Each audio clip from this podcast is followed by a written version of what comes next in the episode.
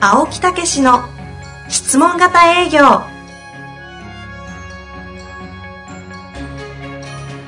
営業それは商売の原点トヨタ大阪ガス生協などの営業マンも実践2万人を超える営業支援を行った青木武しが営業の真髄を語り尽くします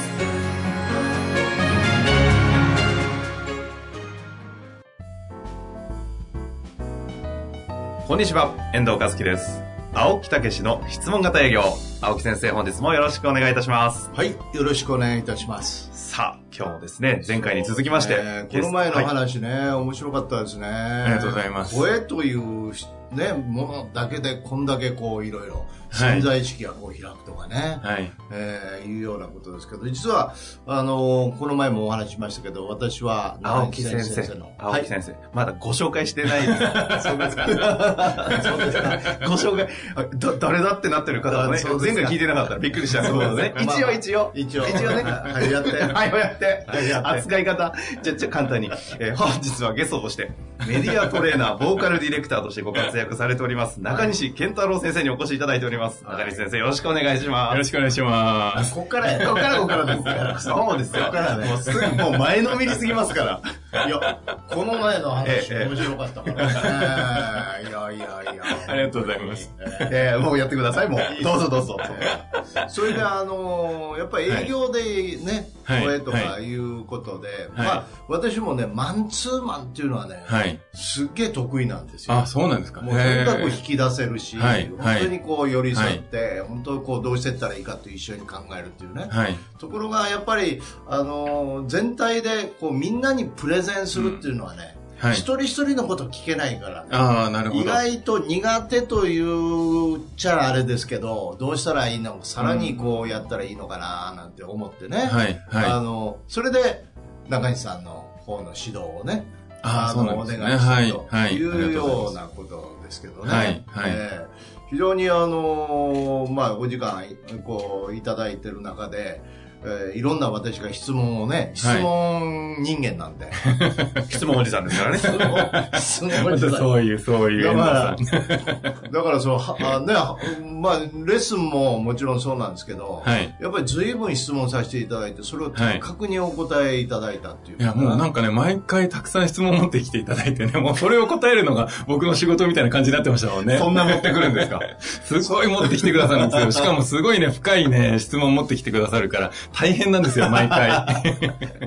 そうで したいや、大変でした、本当もあーう、精一杯やらせていただきまあした。やっぱり普通とは違いますかいや、もう全然違いますあ。全く違います。はい。そうですか、はい。まあ。持ってきたわけじゃないんですけどね、そこで湧いたんですけどね。 あ、そうなんですか。ええだけどなんか、あの、どういうんですかやっぱり、こう、ふ的確にお答えいただくというか、それこそ潜在意識とかそういうところにすごい入っていくお答えでしたよね。ああ、そうですか。ああ、そう言っていただけると嬉しいです。その人の持ち味とかね。はい、はい。うんだからその感覚的なことっていうので、なんか答えてるようなところもあるんですかあの、お答えするときにですか、ええ僕、その質問にお答えするときって、どっちかっていうと、こう、なるべく一旦自分を無にするようにしてるんですよね。あの、意識のところでお答えしちゃうと、割と浅い答え返してしまう可能性があって、で、一回無の状態にして、なんかどこの引き出しが開くかな、みたいな、脳の。 ほで、それで、ポッと相手出てきたことを、こう、喋るみたいな。あすごいですね。な、なんなんですかねなんか、それは、たまたま、そういう脳の使い方になったみたいですけど、もともと音楽やってたりとかするのがあるかもしれないですね。あうーんはいへえ感性。うん、感性ってなるんですかねあーなるほどね私はあの完成論哲学っていうのをね、えへーあのし吉村主婦先生っていうそうはいいう先生の、ほうもう習ってるんですけどね、へー要はへーお初の、えーえ聞いたことなかったでへす。ーそうでしょすごい面白そうですねあ私私の先生が平岡先生ってほらゲストで出ていただいて、はいはいはいあ。のす平岡先生が支持してられるのが感性、え。へえ。その平岡先生っていうのは田辺経営っていうもう中での、はい。えーやっぱ経営についてお話を我々に指導していただいてる先生なんですけどね、ええ。ところがその経営という中でも大事なのは感性なんだってはあ。いう話なんですですよねえ。ええで私も結構こういうこと気づきましたこういうこと気づきましたとか、まあ、月に1回いろいろ相談いただいさせていただいたりしてるんですけど、えーよく数学者とかもね、なんかあの、トップに行けば行くほど感性で仕事してるとかってね、言いますよね。あーだからねそういう中で青木さん感性が開いてきてるからって言われてるんですよおーその先生にですかそうそうそうでも青木さん感性の方ですよね。そうですうか、ん、うん、すごおく、ーなんていうんですかね、タレント的というか、ええその才能って意味でですよ、タレント的というか、すごいお会いした時から、なんか感性の方だなと思って、で、なんか明るく、ええなんていうんですかね、こう、笑顔だけで、こう、周りがパッとね、こう、照らされるような、なんかそういうね、感性持ってる方だなって。それまあ、は、私落語も習ってまはすい、よね、ね、 そうですよねそ。れで落語のね、文化師匠っていうのに言われるんですよ。あんたあかんと。座ってるだけでみんな笑かせる。ああ、ね、ね、なんかそういう個性を持ってらっしゃいますよね。なんかパーってね、周りが明るくなるんですよね。青木さんが笑ってるだけでね。いやー、どうか知りませんけどね。うんまあ、ほいで話を戻して。いや、戻すも何も、どこに戻るとこもないですよ、今もう。むちゃくちゃですからね。これプレゼンの話に行くんですよね。そうそうそうそう、これね、そうそう、そこがね、導いてくれたそこが意外に難しいというあかあ、はい、ね。はい。一対他じゃないですか。他ですよねええうんで、やっぱりそれは、あの、中西先生がそういう中で、今回、ミュージシャンや、ね、はいもう、はいミュージシャンとか、それから、経営者だねっ、たりえーそれから、えー役者さん。はい。もうね、皆さんね、名前聞いたらびっくりし ますよ。あの勢いは待って、おっしゃらないでください。そうそうそう。名前聞いたらびっくりします よ。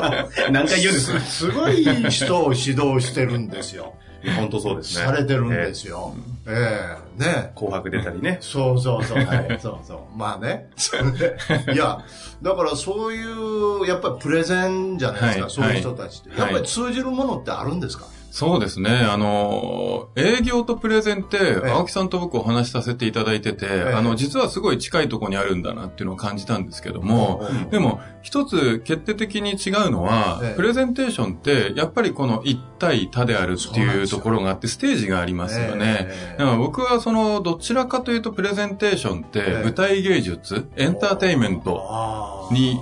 分類してるんですね。はいはいはいうん要はその皆さんの前に立って、こう、自己を表現することによって、ええ相手の感情を動かして行動を導いていく。はいそれをまあタイムラインを使ってやるわけですね。え例ええば30分時間いただいてたら、0分から30分までというのを使って、ええで、最後の30分に到達した時に、お客さんの感情が、まあ、マックスに行ってですね。はいで、まあ、自ら自然と行動してくれるっていうような。それがね、はい営業の場合は我々質問型営業って言ってたら、はい質問しては相い手のがん感情を喋ってもらって高めていきゃいいわけですよそうですよね。ところが一対単になったらそれができないんですよもねう。一方通行ですからね。そうなんですだよから一方的に自分からね、30分間であればええ30分表現しきって連れていくという、一つの僕はね、章だと思ってるんですよね。だからこの章をどう作っていくかっていうのが、プレゼンの勝負だと僕は思ってますね。はいはいはいはいその中身っていうのはどういうあれなんですかそうですね。ええ中身って僕大まかに分けるとええ二つあるって思ってまして、はで、あの、一つはコンテンツですね。コンテンツ。その、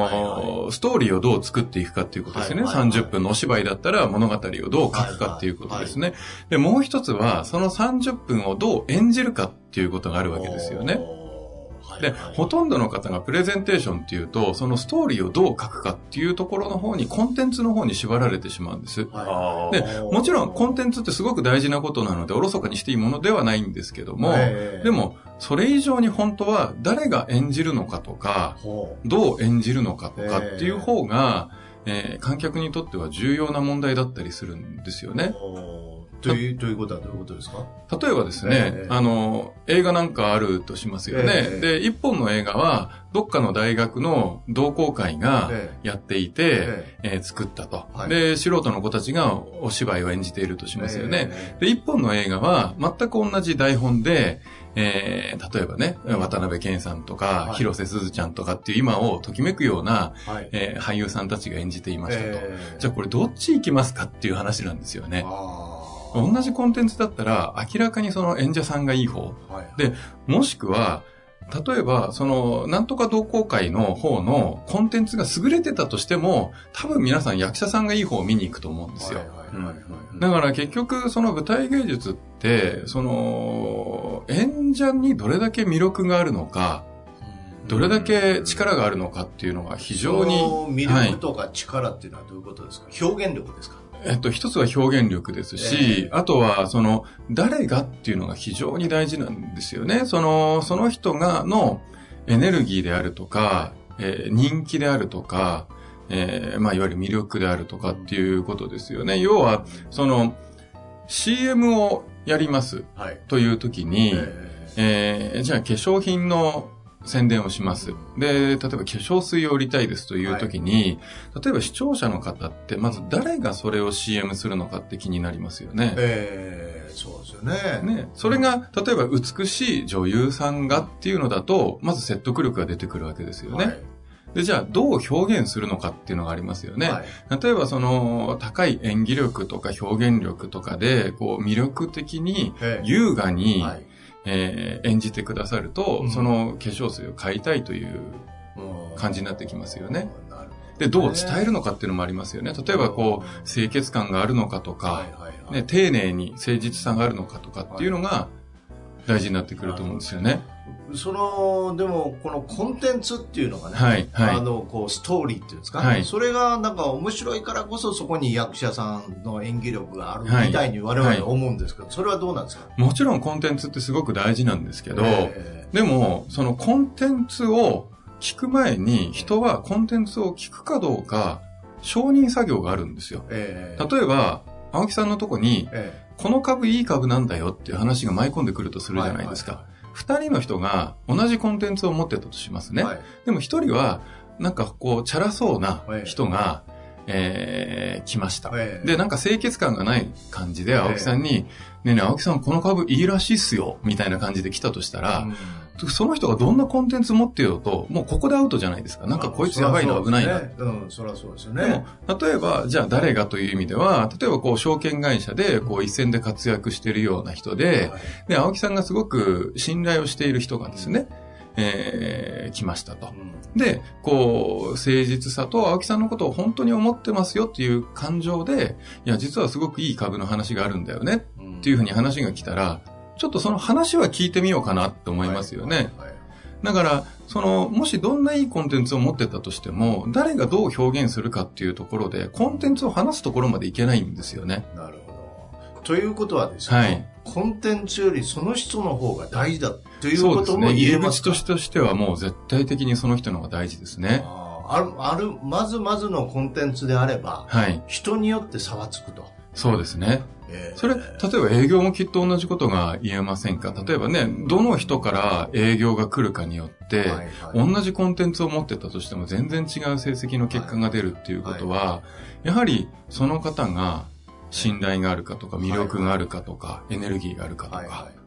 なんかそういうところで人ってまず判断していくんですよいね。なるほどなんかそこの話だけこう取ると、こう人っていうのが、一つのこう有名であるかどうかっていうところにこう意識がいっちゃうとなんか話わかんなくなるかなと思ったんですけど、はい。その有名であることと、その人としてちゃんと、なんていうんですか、こう人格が優れていたり、エネルギーがちゃんとはいす、こう出ているかとかってい表う現のは力とかですね。はい。はいこの。あたりってこうどういう、ああ、有名であるかどうかっていうよりは、その人が内側の魅力とか自分が持ってるコンテンツを表に表せてるかどうかですね。だからそれは、あのー今回の本の中でも書かせていただきましたけど、例えば声であるとか姿勢であるということによって、えー例えば自分が信頼できる人間なのか、そうでないのかっていうのを表現することができます。例えば僕が今こうお話ししてるのを、えなんかこんな声で話されたりとかしたら、多分もう全然説得力違っちゃうと思うんですよね。同じ人でも、ー僕はもし同じコンテンツ喋っててもなんかこんな声で話されたら、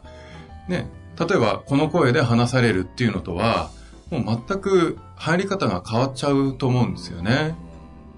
でそのコンテンツっていうのは商品そのものっていうこともありますけどそのそこへ向けてのストーリーというコンテンツっていうことでしたかねそうですね。えーはい。そこがじゃあそういう行動に仕向けると、そうです、えーそうです。はい。うん、その辺はどうなんですかその辺のコンテンツの作り方っていうのは。作り方ですか、ええコンテンツの作り方は、僕はあの、ゴールを2つ設定しなさいっていうことをよくおはいはい話ししてるんですけど、えその、人間って行動が動くためには、必ず感情が動かないといけないですよえね。はい例えば、あ、なんか美味しそうだな、食べてみようとか、はいはいあ、そんなにいいものがあるの欲しいなとそうなんか、ですよねね。なんか感情が動くと人間って自ら行動するんですね。ええで、その感情というのは大きく動けば即行動する。はいはいだけど小さく動くとあまり積極的に行動しない。はい例えば、あの、歯磨か、歯磨かないとなぐらいの感情だと疲れてると寝ちゃったりするんですけど、でも翌日にもしかしたら歯がなくなってるかもしれないっていうぐらいの恐怖があったらはいすぐに磨くと思うんですよね。はいはいはいだからそのまずコンテンツというのはその行動してもらいたいゴールに対してえどんな感情になったらその行動が生まれるかっていうのを精査することえはいが第一ですね、はいそしたらその感情を設定しますそれは感情のゴールですね、はいで感情のゴールを設定したらじゃあクライアントさんが極力大きく感情が動いてもらうためにストーリーをこの方程式のように逆算しながら作っていくはいっていうのが僕はすごく大事なことだと思ってます。うんそこが難しいんじゃないかなと思ってね、はい逆算してね、はいその辺のコツって何かありますか、そうですね。やっぱり人間ってその必ず自分が感情が動いて物を購入したりとか、例えば恋愛だったらお付き合いしたりとか、はね、あとは例えばビジネスの交流会とかでもこの人とちょっと知り合いになってみたいなっていう感情が動いた経験って必ずあるじゃないですか。はいはいはい、そういう感情を遡って、自分が、えー自分の行動と感情にどんな関係があるのかっていうのを、うんちょっと一度整理してみたりするっていうのは一つかなと思います。ほうほううん行動と感情の関連性を一度整理してみるえことですーねという。ことはどういうことですか例えば、あのーじゃあ今度洋服を買った時に、何かしら感情が動いたから行動したわけですね。うんで普通は、あの、何も考えずに買っておしまいになってしまうんですけども、ええそれを買うに至るまでに、例えばそのお店がいろんな感情が動くように仕掛けてると思うなんでるすよ。ほど。接客もそうでしょうし、はいはいお店の雰囲気もそうでしょうし、うんあとデザインもそうでしょうし、つまり自分の感情が動いた、はいえーそして、えー購入したとかいはういところを分析しろと、そうですね。自分の分析でいいんですか、まずは自分の分析が一番大事だと思います。相手はなかなかわからないですかなるほらど、自分の感情と行動がうん結ばれたその関連性というのを整理して、えーでそうするとある一定の何かこうパターンのようなものができてくると思いますかうんこれはすごいヒントになりますよ、うんうん私のいやいやいや、とんでもないですよ。次の方に書かれてたらびっくりします。 ら。いや、嬉しいですけどね。青木先生の方にね、僕の言葉が載ったら行動のね。ゴール と すぐリークしますね。そう実はね、ええ質問は私が、あの役立つためにしてるんで す そういう雰囲気見えま した。生徒になってました。 見えた見えたなるほどねそこのね分析が弱いんですよねそうですね、きっとね。うあんの、もっとされた方がうね、ん楽になるような気はしますわねか。りましたわかりましたじゃあ青木先生じゃないですよ。リスナーの方ですいよ。やっていただいてありがとうございますややなるほどねいややっぱりねこう質問っていうことになると目の前の相手がいててっていうことになるとはい聞。けますからね、そうですよね。そのそれは強いですよレベね。ルがすごくわかるんですよ、うん。だからその聞いてる分だけあの分析しなくても向こうの声を分析するっていうことだけですから、なね、るほど、なるほど。ええもう目の前でできるんですけど特にそうなると営業の方なんかいは、やその聞いてきた、これはね、はい。すごい回答ですよ私のいやいやいやあの、さっきから、せっかく解説してくださったのは中西先生を止めて、 あそうですか感動いらないからね。そうなんですよそうなんですよ。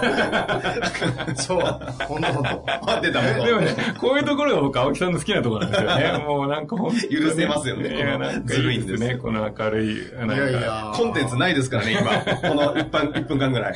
そうなんですそようなんですよ。本当本当目の前でこうね分析できるんですけど、はい。そのはい。自分の起こったことをもう一回すこう分析するってね、はい。まあ、はいうちなんかでも振り返りっていうのがあるんですけど、あそーこを細分化していくとね、これは本当にグループでのこうね、あのはいプレゼンなんていうのはどうすべきかと。まああー結局自分のうつ、う人っていうね、鏡みたいなもんですからね。そうですね。えーそこがやっぱりちょっと舞台芸術的なのかなってプレゼンは思うんですね。その、やっぱりミュージシャンとか俳優っていうのは、あの、自分が必ずその舞台に感動してきた経験っていうのがあるんですよね。はい僕よく客観的主観作業って、これ僕が作った造語なんですけども、その、という言葉を使うんですが、もし自分が客席にいたら、この表現って自分にとってどう見えるかな、うん感情が動くのかな行動したくなるのかなっていうのを徹底的に検証するんですね。はいはいじゃないと、そのステージ側からの独りよがりになっちゃうというか、お客さんにとってこう寒いような表現になっちゃうので、なるほ必どねず自分が一度客席側にえー立ったような気持ちになって、果たして今自分がした表現というのは、お客さんの感情が動いてるかな、自分が導きたい行動に直結しているものなのかなというチェックを必ずするようにはだしてかいますらまあ自分がプレゼンを受けてはい感情が動いたようなものをは分い析をしてみたらはい、非常はにいいですよね。い。そうですね。それすごく大事なことだと思います。やいや、これはもう非常に面白い話なんでね。うんもうぜひ、ちょっと次も一回出ていただきたいなっていうような感じです ね。本当ですか3回目3回目、3回目、3回目はね、はい。調子で聞ききたた。聞きた聞きたくなっちゃいましたね。これ、あの、リスナーの方にお伝えしますが、本当に2回で終わる予定が今、この場でお会いいただきましたもうちょっといや、初めは1回だなって言って言ってて。何興奮しちゃってるんですか次はね、はいぜひお聞きしたいのは、ねはい。個性の生かし方。はい。え私もヒントいただきましたので、はこの辺をちょっとね、あ、じゃあ、青木先生もね、ええ受けられてるんで、青木先生の個性をどういうふうにそうそうそうそうこう引き出されたかというのあたりもね、こう絡めながらいけえーるこれぜひもう一回よろしいですかはい。はい。お願いします。ありがとうございますと。。こんなオファーあります かというわけで、はいえー第3回もご出演いただけるということですのでい、やーありがとうございますやっぱありがとりうごねざいます深いですわはいそういうことではい、というわけで、はい一旦第2回このあたりでどう終もわりたい中井と思いま先生すありがとうございましたありがとうございました。はいありがとうございました。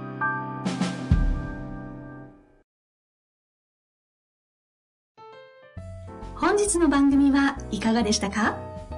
番組では青木武氏への質問を受け付けておりますウェブ検索で「質問型営業」と入力し検索結果に出てくるオフィシャルウェブサイトにアクセスその中のポッドキャストのバナーから質問フォームにご入力くださいたくさんのご応募お待ちしております